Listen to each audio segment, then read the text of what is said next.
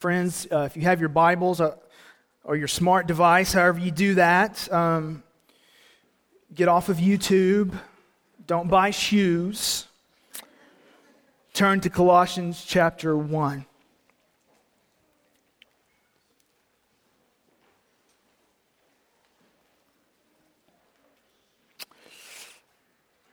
It was the summer of 2009, and one of my closest friends in the world was the pastor of a really large church in that, that northern state of Kentucky. And he was sitting in a counselor's office in Brentwood at the end of himself. Physically, he was a shell of himself. Emotionally, he was a train wreck. Spiritually, he was broken and he was at his wits' end. Physically, he could barely complete sentences, and my friend had hit the wall. And so he went into a counselor's office in Brentwood, and then we went across the street like, good, like all good Christians do, and we went to Panera to occupy their free Wi Fi, talk about Jesus. And, I, and my friend was saying to me, Jamie, I don't know if I can do it anymore. The hardship, it's too much. The anxiety and the fear is more than I can handle. The attacks on my family and my kids, the critiques of every word that I say and everything that I do, I don't think I can do it any longer. Have you ever had one of those moments where you say something and you, after it comes out of your mouth, you go, man, that was pretty good. I don't know where that came from. Have you ever had one of those moments? Yeah. Well, this was one of those moments because I looked across the table at my friend and I said, well, you know, the question is not, are, are all these hardships going to go away? The question is, is the hardship worth it anymore? And so a few months later, when we began exploring the idea of what we now know as Redeemer Church. The question that was before me was very simple What is it that makes the hardship worth it? What is it that makes the difficulty of any endeavor worth it. Because anything worth doing is hard, and anything worth doing comes with difficulty, and anything worth doing will come with stumbling blocks along the way. And then you add in a spiritual component where anything worth doing for the glory of God will be attempted by Satan to be stopped at all cost. The question is, what makes it all worth it? And so, as we were kicking that question around in our souls, one day, reading Colossians chapter 1, the passage that Brandy just read for us, I came to these words. Him, speaking of Jesus, we proclaim, warning everyone and teaching everyone with all wisdom that we may present everyone mature in Christ. For this I toil, struggling with all his energy that he powerfully works within me. And that was the, the put down the Bible and sit still and be stopped in your tracks moment that we've tried to build everything here at Redeemer Church off of. What makes ministry worth it? Jesus being exalted by people who hear of him, believe in him, and grow in him and serve him. Why on earth does Hendersonville, Tennessee need another church? By the way, that's the most read blog post we've ever written by 30 fold. Inquiring minds must want to know. The answer? Because there are people who need to hear of Jesus, meet him, believe in him, be changed by him, and serve him. Why, when a new church comes here every other month, should we rejoice rather than be sad and get territorial? Because as long as there are people who need to meet Jesus, believe in Him, be changed by Him, and serve Him, there's a need for more people to go and say, with everything that I have, I will proclaim Christ, warning everyone and teaching everyone with all wisdom that we may present everyone mature in Christ. So, seven years ago, we launched a congregation based on this one verse, based on this one point that Jesus is the King of all who is to be exalted. And it's the purpose of all who know Jesus to seek to help other people be more like Jesus. I'm done. Y'all ready to go home? So, today, on our seventh anniversary, I want us to explore why we exist and explore where we're going. Those two things are one and the same. We exist to proclaim Jesus, we exist to help people know Christ, believe in Him, be changed by Him, and serve Him. That's a fourfold point for make disciples. That's why we exist. Do you know why I believe God led a group of people known as Grace Christian Church to give us a million dollars worth of property and assets that you're enjoying right now? Do you know why? Because there are people going down this peninsula who need to meet Jesus and believe in Him and be changed by Him and serve Him. And our work here, based upon population studies, is never going to be done because people are flocking into this community. And do you know what they need? To meet Jesus, to believe in Him, to be changed by Him, and to serve Him.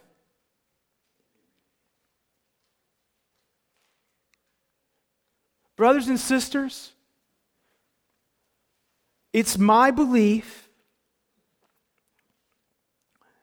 that God's desire is for his son Jesus, who came, who lived, who died, who rose again, who will come again.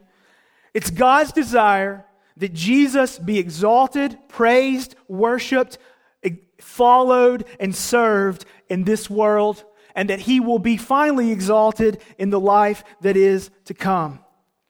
It's also my belief and our belief that everyone who knows Christ, who is brought into his family, who believes in him, who's been transformed by him, has a purpose to serve him. And we serve him by proclaiming Jesus, warning everyone, and teaching everyone with all wisdom that we may present everyone mature in Christ. Why do you exist? To know Christ and to make him known? Why do we exist? To know Christ and to make him known? Why has God given us this property to know Christ and make him known? Why are you here today? Because I believe that God wants you to either know Christ or to become more committed to making him known. And this is our future. This is our future. I don't care how big we get or small we become. I don't care how many buildings we have or if we're in this little building forever. I don't care whether we park in the grass, in the mud, across the street, or buy four buses. I don't care as long as Jesus is being exalted and people are being called to use their lives for the glory of his name. So if you're here today and you're a part of Redeemer, let's recalibrate ourselves. It is the will of God for us to make Christ known everywhere and always, on Sundays and on all the other days, when we're gathered and when we're scattered. If you're here today and you're exploring this particular church, like, is God maybe leading me here? Here's what we want to be known for people who know Christ, who've been changed by Christ, and who are serving Him joyfully. If that's what you are seeking after, come and join in with us. If you're, if you're here visiting today from another congregation, I would simply say to you Go back to that congregation and be an agent of change to bear great fruit and people who know Christ serving Him and inviting as many as we possibly can to come before the throne and to know Him. And if you're here today going, Who are you crazy people? What are you doing? Thanks for the chocolates. Thanks for the coffee mug. By the way, if you're our guest, we have in the back a brand new coffee mug filled with good chocolate just for you. Good chocolate, good coffee makes life better. But you know what's even supremely better? A God. That's the most trite transition to Jesus under the sun, but I'm going to do it anyway. No, I'm not. I can't even do it. I can't bring myself to do it. If you're here exploring, exploring Christianity with us today, we just want to invite you to meet Jesus. We want to invite you to meet Christ. He cares for his people, he saves his people, he loves his people, he delivers his people, he works for his people. And today you can become his child, and we would invite you to him, and we would love to celebrate with you. We would love to lead you to Christ. We would love to celebrate what God's doing here and in your life.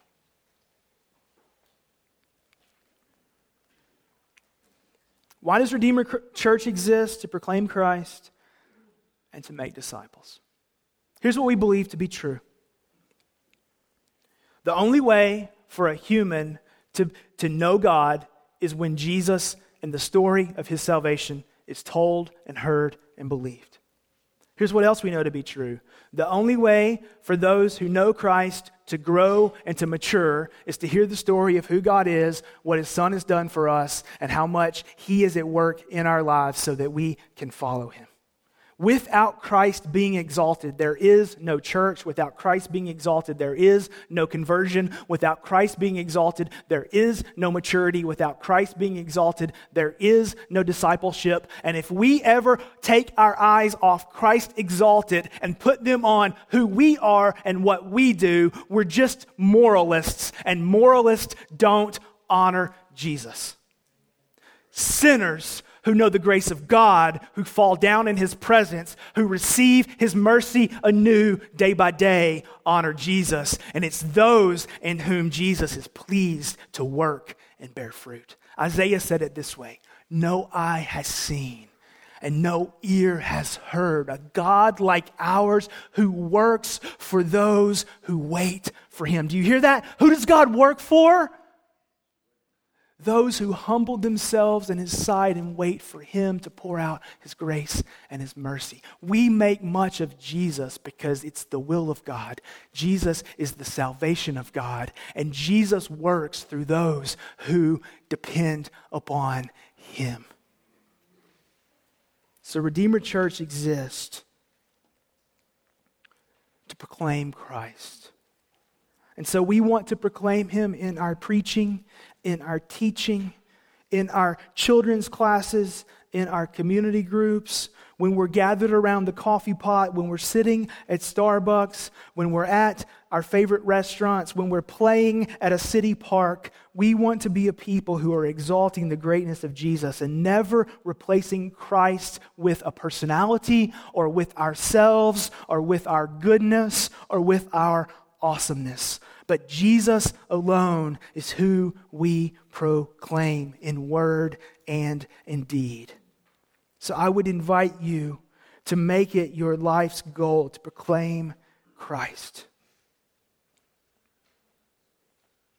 Redeemer Church exists to make disciples. By the way, you're wondering why the sermon points aren't on PowerPoint. It's because they're on the banners here. Follow along, please.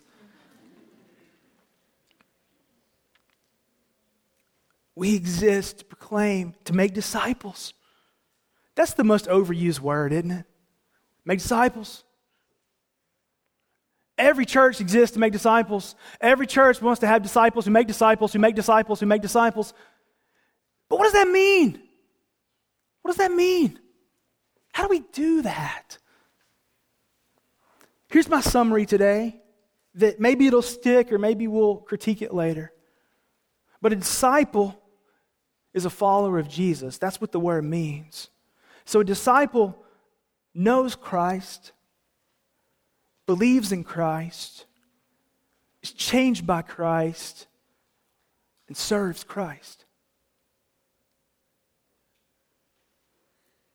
And so, with that definition, those friends who are with us today, who, who are not followers of Christ,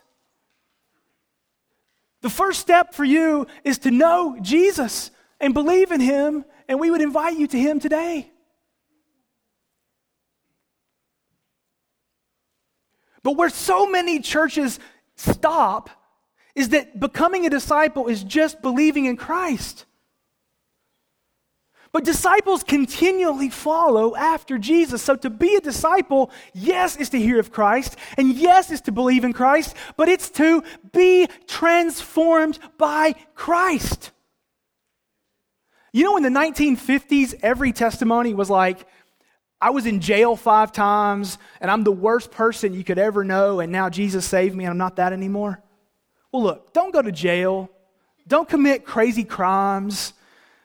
You don't have to hit rock bottom to come to Christ, but you might need to.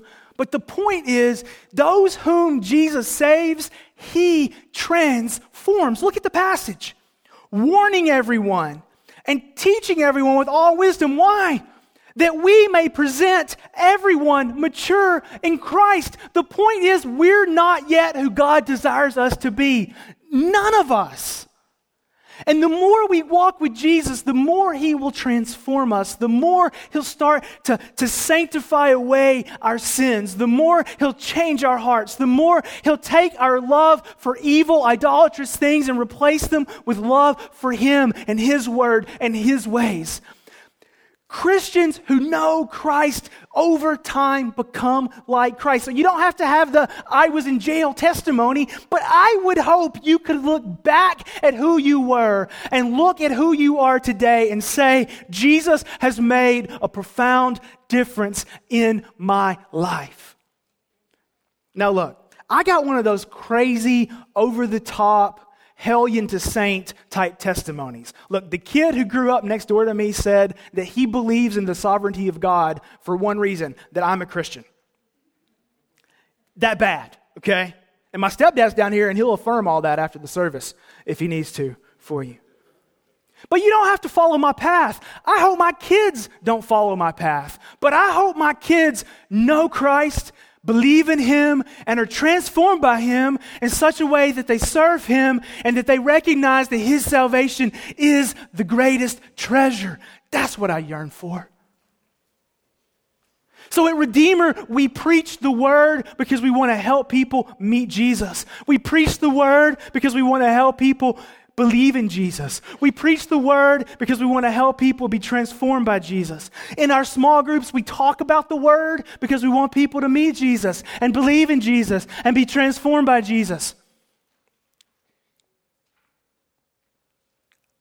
We also believe that disciples serve him.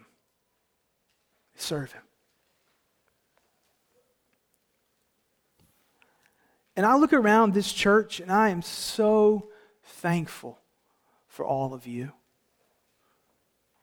Like, if you're visiting today, here's what's really unique about Redeemer we don't have any dead weight around here.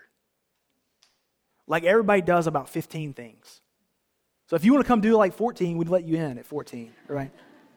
Maybe 13?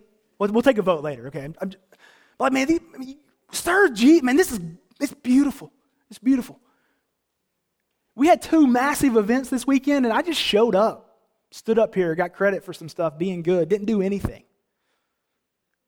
Because people serve like crazy. So this morning, though, church, I have a challenge for us. Part of what it means to serve Jesus is to take up Paul's calling in Colossians 1 24 through 29 and say, It's mine. Part of what it means to serve Jesus is be just as committed to people outside of the church experiencing, knowing, and believing in Christ as you are those brothers and sisters inside the church growing in Christ. Let me say that one more time. Part of what it means to serve Jesus is being just as committed to those outside the church knowing Christ as we are committed to those inside the church growing in Christ. So listen to Paul with those ears. Now I rejoice in my sufferings for your sake, and in my flesh I'm filling up what is lacking in Christ's afflictions for the sake of the body, that is the church. By the way, what that weird statement means is not that Jesus' death was incomplete and Paul needed to complete it, but what it means is when Paul would go and represent the gospel of Jesus, what was missing was a clear manifestation of suffering for the good of the glory of God. And so when Paul suffered and endured hardship for the cause of Christ, he was showing that Jesus is a servant of sinners and he was displaying the power of God to sustain those who endure for God's glory. So therefore, Paul says, I became a minister. Don't think pastor who gets a paycheck. Think I belong to Jesus and I have a calling according to the stewardship from God that was given to me for you. What is it? To make the word of God fully known. The mystery hidden for ages and generations, but now revealed to the saints. Now we could stop there and say, yep, see, Paul wants us to invest in the growth of Christians. He wants us to invest in the inside, and I think that he does. But, but look at the next verse, verse 27. To them, God chose to make known how great among the, let's all say it together. What's the next word? The Gentiles are the riches of the glory of this mystery, which is Christ in you, the hope of glory. So, what's Paul saying? My calling is to take this message at great cost where? Out there. Where? To those who are far from God. Where? To those who are not on the inside, who don't belong to the covenant of Israel. It's God's will that the Word of God be fully explained and fully taught and fully revealed to those who are far from Him.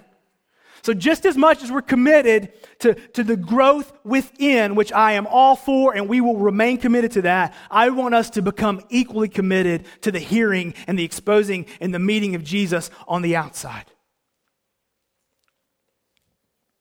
Therefore, we proclaim Christ, warning everyone and teaching everyone with all wisdom that we may present everyone mature in Christ. For this, now listen to these words I toil I struggle. And then this is the line that made me want to plant a church.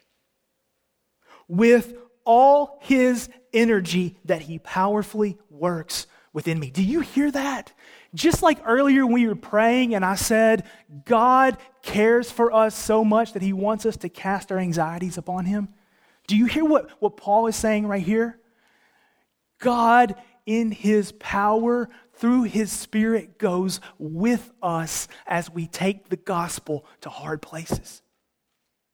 You're not alone.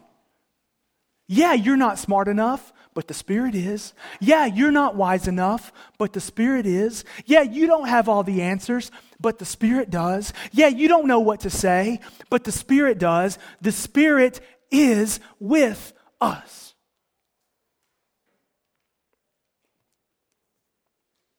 So at Redeemer, we want to be committed to proclaiming Christ and making disciples in its totality, which means a disciple who knows Christ, believes in Christ, is changed by Christ, and serves Christ.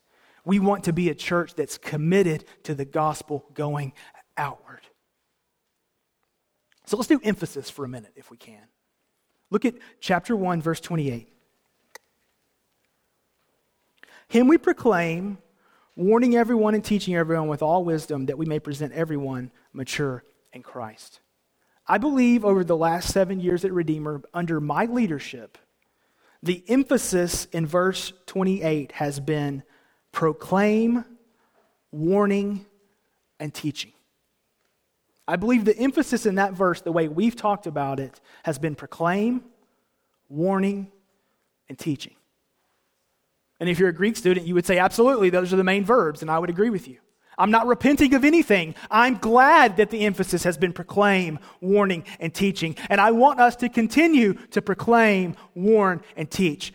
But I do want to add to it. Here's what I want our, our emphasis to be when we leave here today everyone. Everyone. So let's read this with a new emphasis. Him we proclaim, warning everyone and teaching everyone with all wisdom, that we may present everyone mature in Christ. I want us to proclaim Christ, and I want us to make disciples, but I want us to do so with a broader emphasis. Look, I think we've done evangelism. I think we've been committed to evangelism. I think we've seen the fruit of our evangelism. I just want us to renew our focus on people in the world meeting Jesus through us. Now, if you're new to Redeemer, here's what's different, I think, about us. I don't care if we get any of the credit ever.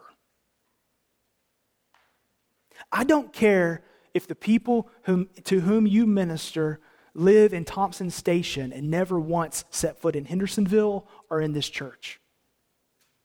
I don't care if you're ministering to high school students who are far from Jesus and they come to Christ and their family always went to another church in our community, so they start going to church with their parents. I don't care. What I care about is that we are maturing disciples who are faithful to serve Christ just as much as we're faithful to know Christ. And we take the gospel with us and we bear fruit in this world. That's what I care about. Now, I also pray there's a baptistry behind these banners, and these banners are going to go away soon. And we're going to get this fixed sometime between now and the end of the world. So, right now, it doesn't work. But once it gets fixed, I pray that Sundays don't go by where there's not somebody professing Christ, being discipled, and ready to identify with Him through baptism. I got a pretty good backlog building up right now, so that's pretty cool. Like, it's going to be great once we get it fixed. Any electricians in the house, come see me afterward. I'd love to talk to you about that. I pray, though, that people on the outside would say this about Redeemer they love Christ, they love His Word, they love one another, and they do everything they can take the love of Christ to others. As much as that's true of who we are, then let's celebrate it and let's praise God for it. And as much as we need to grow, let's ask the Spirit to help us. I want to conclude this sermon with a couple diagnostic questions for you.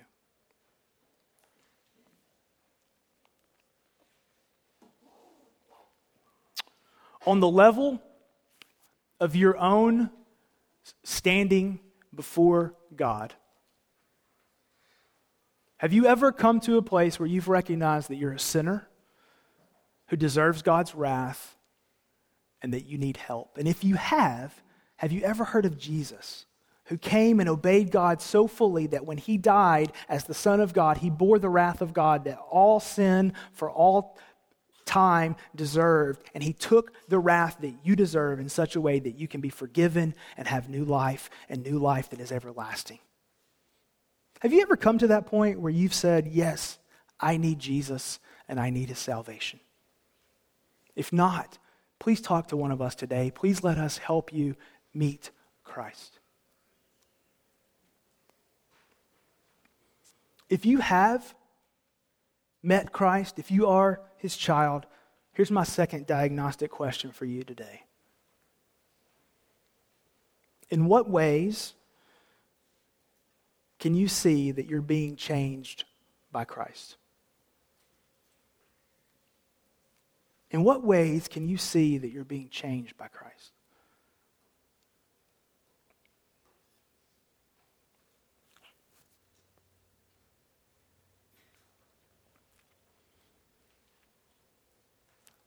Maybe you should ask your spouse that over lunch. I bet you get an honest answer. Or maybe you could phrase it like this In what ways do I need to be changed by Christ? That's where you'll get an honest answer. Third diagnostic question this is about the church. Is there anyone in my life that I'm honest with about the state of my soul and my sin and my struggles and my needs. So much so that if I was addicted to something sinful, I would have to lie to cover it up. Is there anyone who knows me like that? I think if we're committed to proclaiming Christ and making disciples of one another, all of us should be able to answer yes to that question. And if you got a no today, I'd love to help you make that a yes. Fourth question about the church Is there anyone in this world who does not share your DNA who would say you're making a spiritual impact on their lives? Is there anyone in this world who doesn't share your DNA? And by the way, I'm all for discipling your kids. I'm all for discipling your spouse. I'm all for that, but I'm pushing us out. Is there anyone in this world who doesn't share your DNA or is not your spouse who would say, Yes, Jamie Mosley is making a spiritual impact in my life? And if the answer is no, I would challenge you lovingly to go and make that happen. If you're in this room and you're over the age of 49, I'm not going to ask for hands, right? You never ask people how old they are. You never ask women if they're pregnant. There's just certain things you don't do, right? A family in our church borrowed my kayaks on Friday, husband, wife, and I had an extra large adult life jacket and five kids' life jackets that maxed out at 90 pounds.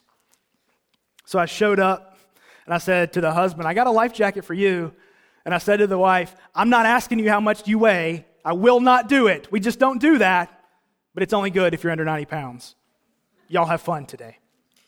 So there's just certain things you don't do. I'm not asking my friends over 49 to show me your hands. But here's what I notice about my friends over 49 You've convinced yourselves that you have nothing to offer younger Christians.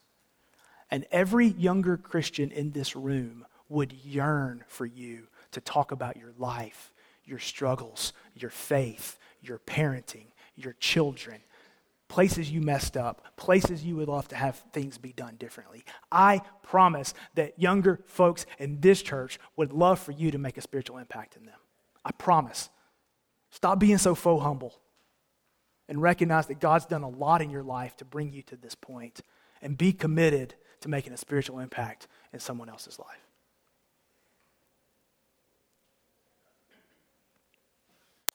Is that number four? Number five.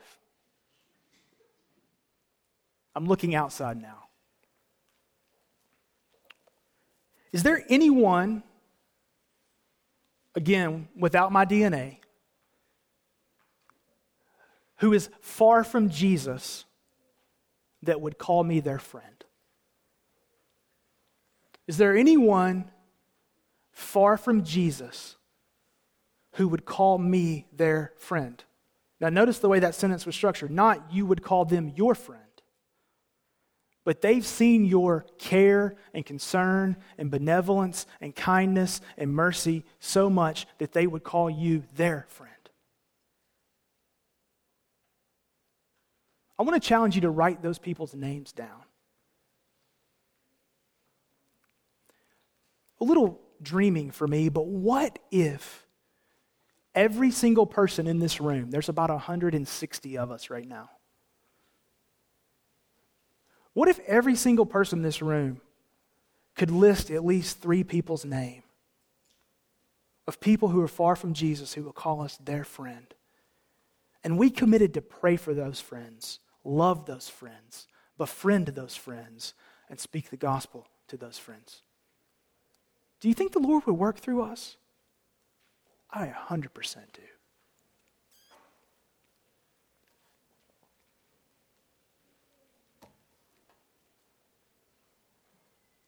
Five diagnostic questions that I hope will shape the DNA of who we are and further us as a congregation. Will you pray with me?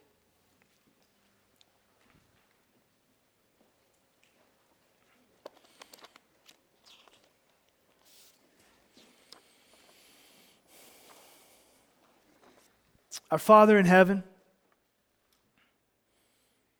you've done so much good in this congregation. We receive it as a gift from your grace and we ask for more. Lord, I pray you would work in each person's mind and soul in this room now and draw us to yourself and draw us to your Son.